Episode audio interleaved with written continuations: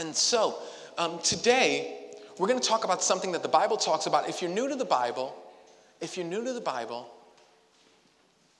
this might be weird or you're not sure about, but some of us, this will make perfect sense. And what we're going to talk about today is we're going to talk about what does it mean? What is a generational curse? Have you ever heard that phrase? Some of you have. It's generational curses, right? The reason that we're going to talk about this, I was actually, um, let me tell you where I got the idea from actually, was um, I, I, listened to this uh, podcast. It's uh, called APJ, Ask Pastor John. He's this old pastor. You should all listen to the podcast, Ask Pastor John. And what he does is in like 12, 13 minutes or less, he answers a question. And uh, the, the question hit me so hard that I thought I needed to do, go into this a little bit more, and I thought that maybe we could grow in it together. Because for a lot of my life, I don't know about most of you, but a lot of my life, I've sort of grown with this sort of dark cloud over my head, thinking that nothing good can happen to me. And the reason that nothing good can happen to me is because, and I wouldn't use this word cursed, but that was the way I sort of felt. When I was growing up, do you, do you know the person who, um, who was in your block who would scream and shout and yell on the corner and cause a ruckus? And that was like the crazy person the crazy lady of the neighborhood and all that stuff. Did you guys have one of those? I had one of those in my neighborhood, except the one in my neighborhood was my mom.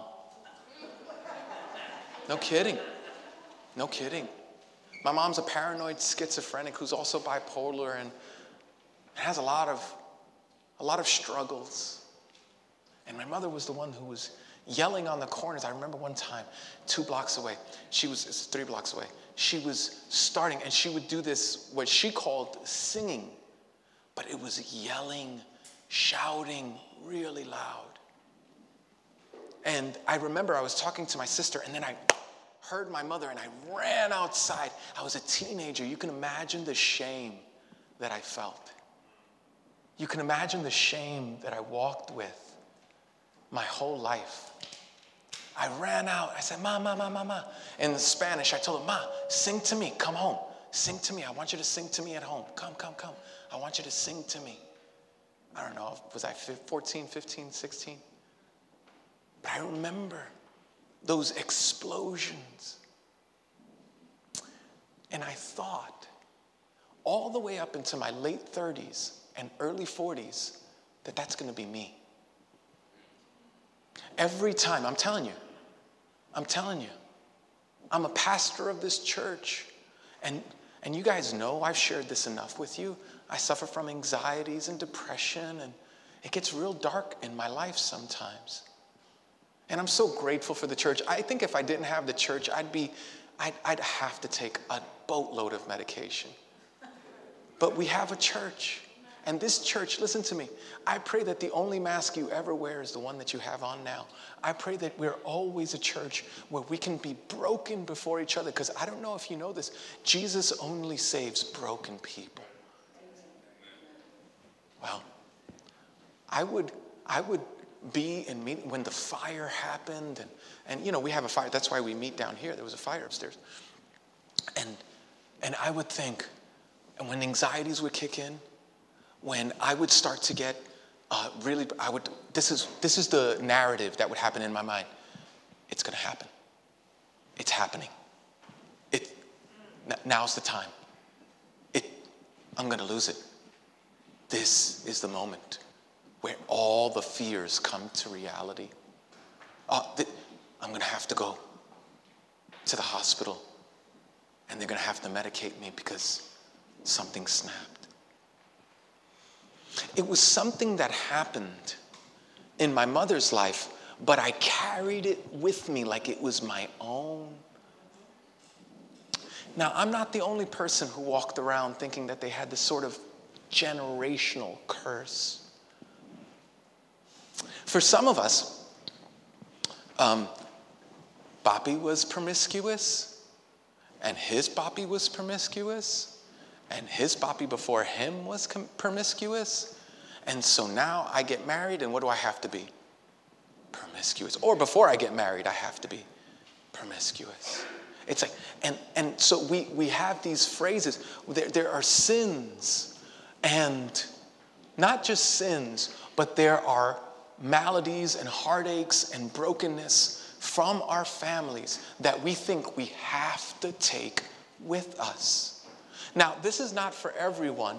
I just want to talk to the, those who are broken and come from broken families. If you're here and you don't come from a broken family, you can listen in and find out how you can serve broken families, or you might find out that maybe your brokenness has been hidden from you and maybe it can be revealed. But I don't, I don't know what your story is. But I remember that the violence that I saw my father, I duplicated with my wife. That the unfaithfulness that I saw with my father and my mother, I duplicated with my wife. That the sin, and I thought I had to, it was like a part of the inheritance. Maybe some of us have grown up with those kinds of thoughts. And maybe it was really inherited to you.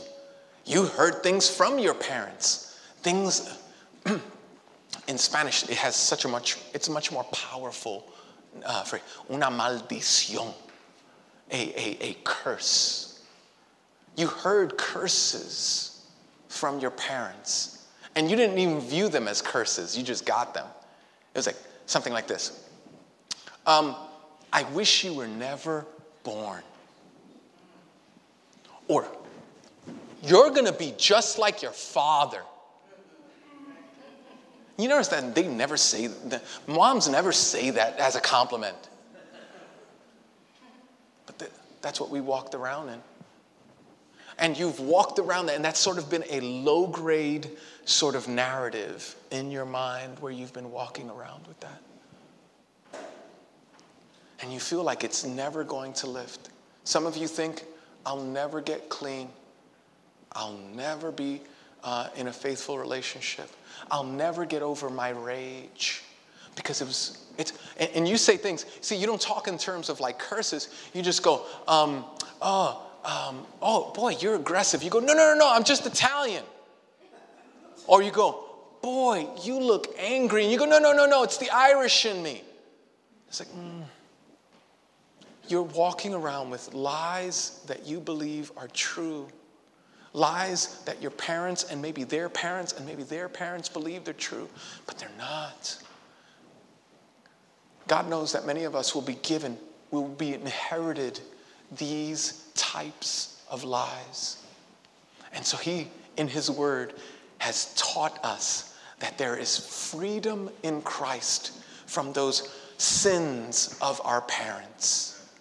And so, we're going to get into God's Word. Now, usually what happens is that I um, take one section of Scripture and then we read it through. I give you the passage of the Scripture and I, t- I try to give you the context of the Scripture. I explain the Scripture and then we try to apply the Scripture. That's usually how it works here.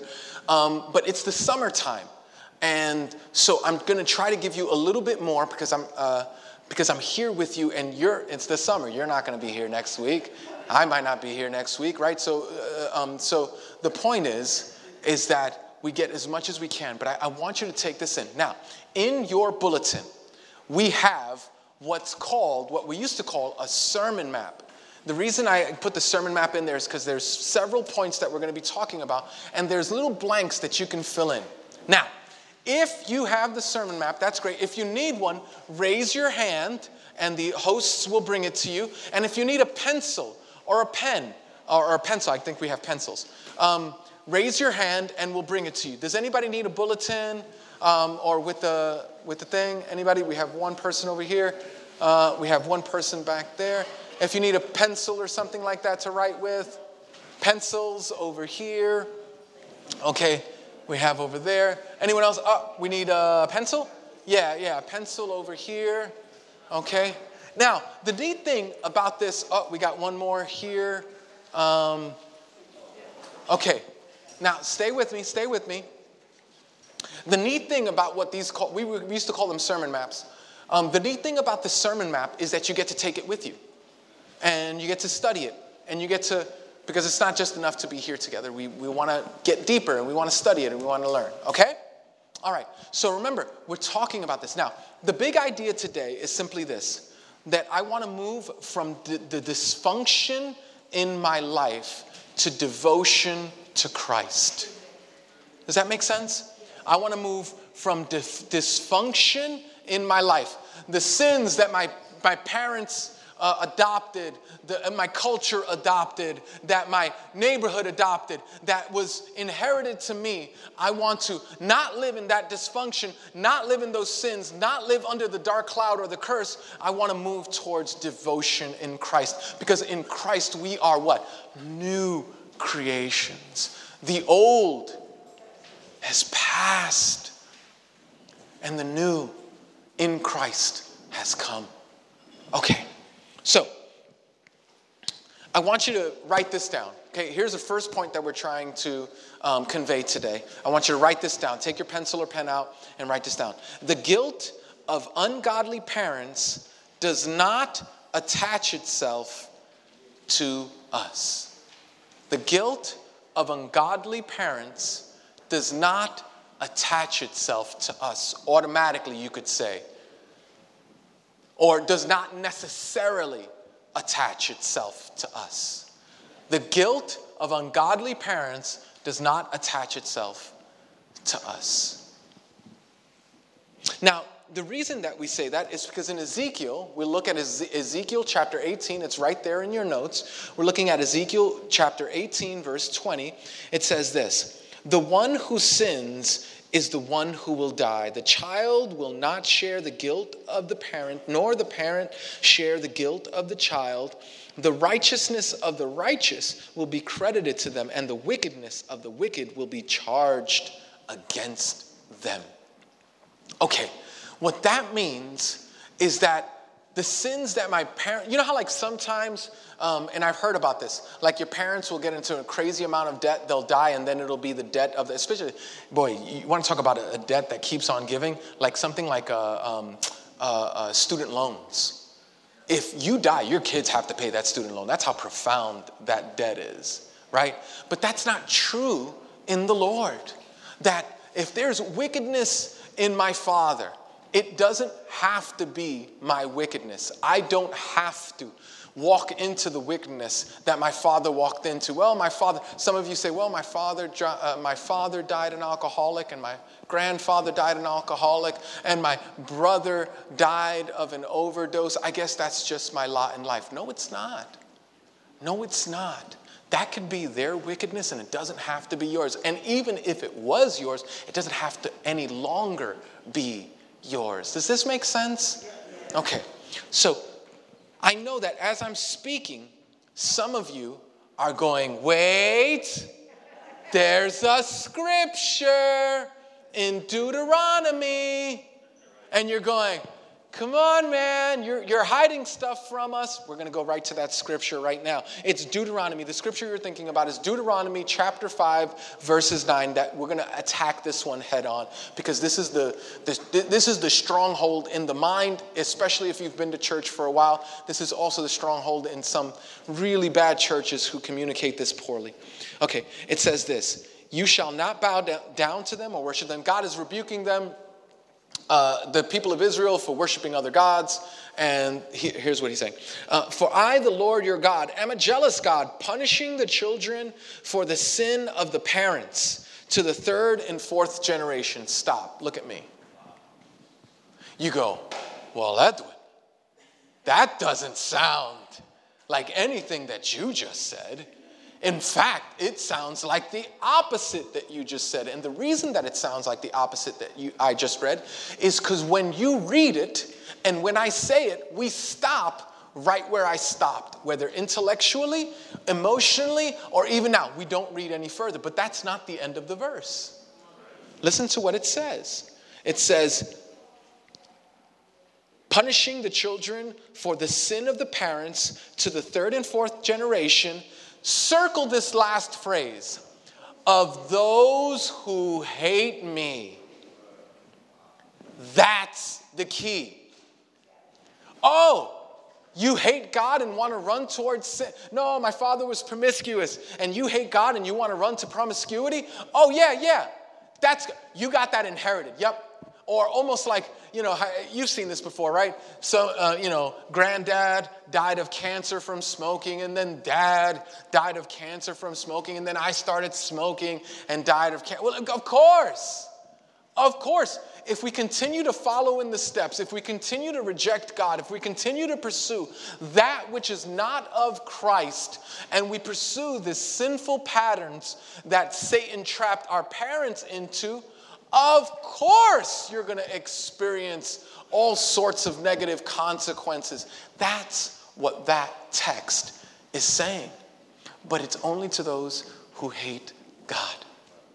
You're here, I'm assuming, because you don't hate God. But let's say, let's say you're here for another reason. Maybe your wife said it's going to be a cold night if you don't show up to church, um, eh, or or maybe you got snookered into coming, right? A girl from the office said, "Hey, what are you doing?" And she was cute. She said, "Hey, what you doing uh, on Sunday?" And you thought she was gonna, you know, it was like, "Ah, oh, my my calendar is clear. She was like, Cool, come with me to church. And you're like, Oh my gosh, yeah, I'd love to. And maybe that's you here right now. We all come to a church like this for all sorts of reasons all sorts of reasons we come to a church like this. Not everybody comes here because, and some of us come because, you know, we feel a level of guilt and religiosity, and, and we go, well, I have to do my religious duty, and so we come to a service like this. We all come for different reasons, but here's what I'm saying to you you have an opportunity. God is opening his hands, extending them towards you, and say, You've hated me your whole life, but I've loved you your whole life. Won't you come to me? And respond to the love that I've already bestowed upon you. And you can see all sorts of chains be broken. Yeah, no, but you don't understand. This is just the way. I literally remember, and I said this for years. I said that after 25, cologne men grow this and lose this, right? That's the way, right? We grow our bellies and we lose our hair, right? That's what happens to cologne men. I'm a cologne, uh, doing cologne, that's my name. And so, I go, that's, that's what's going to happen. I was like, hey, no, no, it didn't have to happen. It didn't have to happen. I started, and I couldn't control this. I can't control whatever. If you got a solution to this, help me out. But, um, but I, but I could, I could pursue God, and God, it was God who led me to exercise. It was God who led me to eat healthy. It was God who led me to to do things differently. I don't have to, I don't have to drink my calories. I don't have to be addicted to alcohol my whole life. There was a time where that was true, but that was when I hated God. And then God, in His sovereign, merciful grace, gave me a love for Him that freed me from my love for sin. Does this make sense? Okay, so I just wanted to, I knew that it was a strong man in your mind, and I knew we couldn't go forward if you didn't attack that thing. Is that okay? All right? Okay, now we're going to keep on moving. Okay, so now, and if you don't believe me, okay, uh, last thing on this point, if you don't believe me, I want you to check out the Old Testament, particularly um, the books of Second Kings and Second Chronicles. You will find that many, many, many, many, many of the kings in Second Kings and Second Chronicles were wicked, evil, bad, terrible kings, right? But there were some who had wicked, evil, bad, terrible kings or for fathers, and then were righteous, good, grace filled, God loving sons. Let me give you four examples. Asa was the son of Abijah. That's found in 1 Kings 15 or 2 Chronicles 13 through 16. Asa was the son of Abijah. Abijah was super wicked. Asa, Asa was a good king. He was a righteous king. Okay, Uzziah was the son of Amaziah. Now, Uzziah did mess up at the end of his life, but for a lot of his life, he followed God. And you can find their story in 2 Kings 15, 2 Chronicles 26. Amaziah, his dad, was a nutcase and terrible. Um, Hezekiah, one of the greatest kings in the Old Testament, was the son of Ahaz, one of the worst kings in all of Scripture. 2 Kings 16 20, you find that story. 2 uh, Chronicles 28 32. Uh, Josiah. Josiah is my favorite, favorite king in all of the Old Testament, and his father was Amon. Amon was the son of a guy by the name of Manasseh. You know how I come into this, and I tell you this all the time I'm the worst person in this room. You know how I tell you that all the time? If you guys are new and you haven't heard me speak, I say that all the time. I'm the worst person in this world. You're a liar, I'm a bigger liar. You're a cheat, I'm a bigger cheat. You're a, you're a scoundrel, I'm a bigger scoundrel. I'm telling you, I'm just worse than you are. And I know that. And I'm, I don't, I'm not up here because I'm good. I'm up here because I'm graced by God, by His love. Now, watch this. I said that I was the worst person I ever knew until I read about Manasseh. That's how bad Manasseh was. Manasseh literally sacrificed his children in the fire to a false god. Manasseh was crazy, diabolical, wicked, and he had a terrible son named uh, Amon. And Amon had one of the greatest, most righteous, most God fearing sons in all of Scripture, Josiah. See, listen to me. In Christ, our biography doesn't have to be our destiny. Do you understand? Our past does, in Christ, someone say in Christ, in Christ, our past doesn't have to dictate our future. Someone say in Christ. In Christ, what was doesn't have to be what will be. You see, we're not trapped to our culture. We're not trapped to the sins of our parents. We're not trapped to the generational curse. We're not trapped to those. In Christ, you hear the chains crash on the floor. In Christ, we're set free. In Christ, we're liberated from ego and pride and self centeredness. In Christ, we can enjoy the freedom that's found in the only one who gives it at all.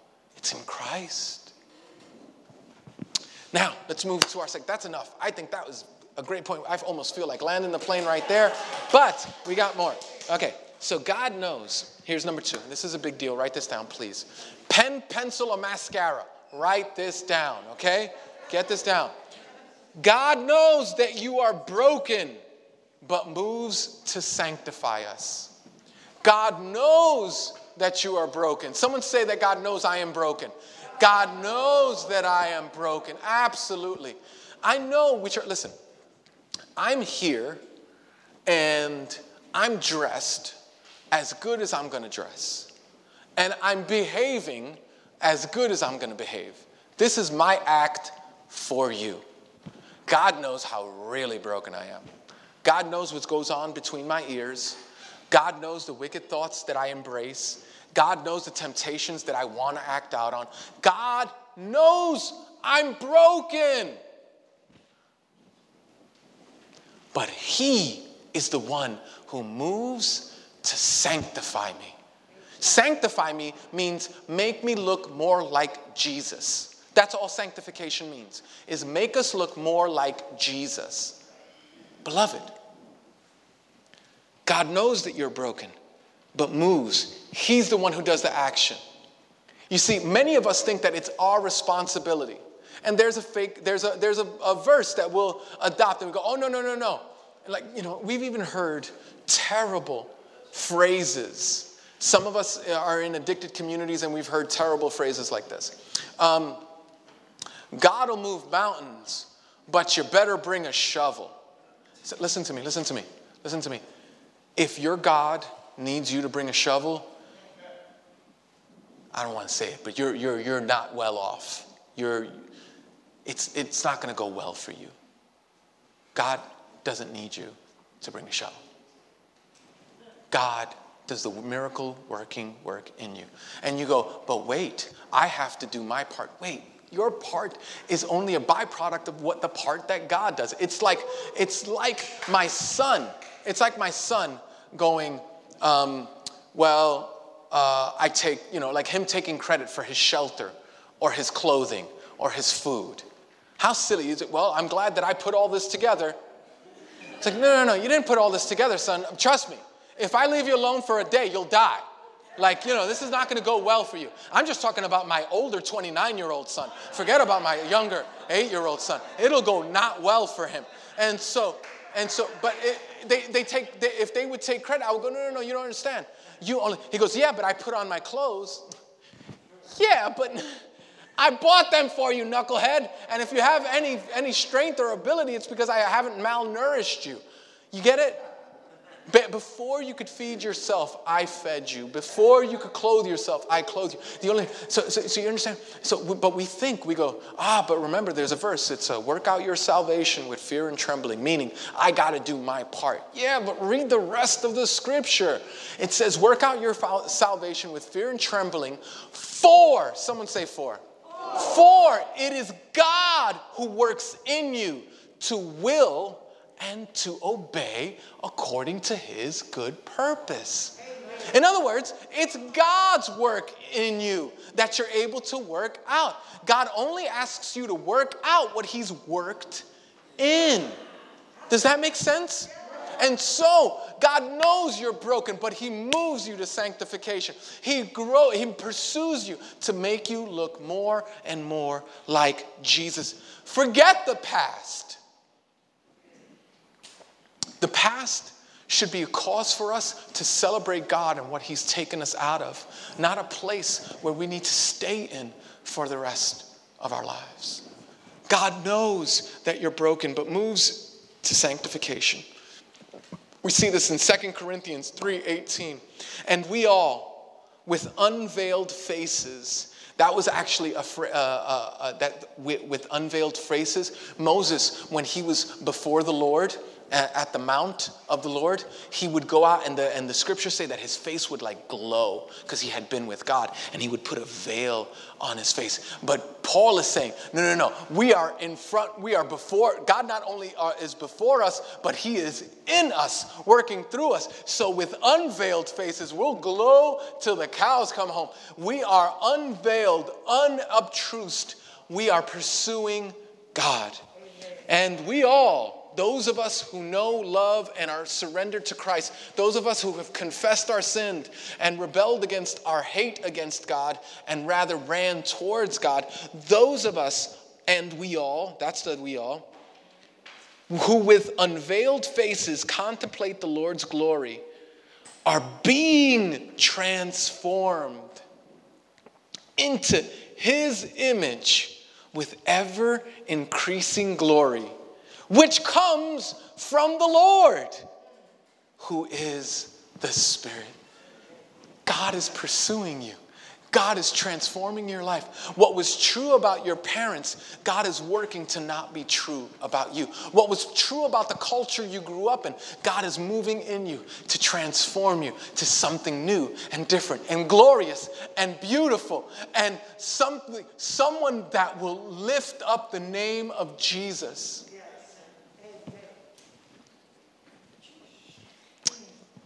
Lastly, our family curses are broken in Christ. Would you write that down?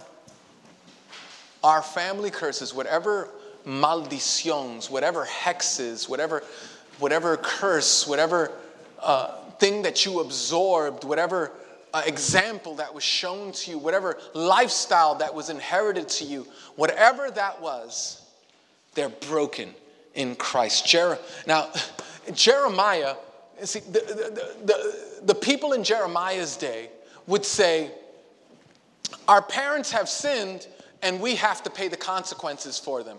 They actually had a phrase, it was in Jeremiah 31 29. And it says, In those days, people will no longer say, because they were saying this in Jeremiah's day, the parents have eaten sour grapes and the children's teeth are set on edge. The parents have eaten sour. You, you know what that means, right? That your parents have done the sin, but now we pay the consequences for them. And Jeremiah's like, don't talk like that. Don't say that. That's not true. That's not right. That's not good. That's not, that's not evident from scripture or from life. It's listen to me, listen to me. The consequences that we face are direct results of the consequence. Well, number one, it's a broken world, so there are some consequences that we face that, I mean, like death being one of them, right? It's just a broken world.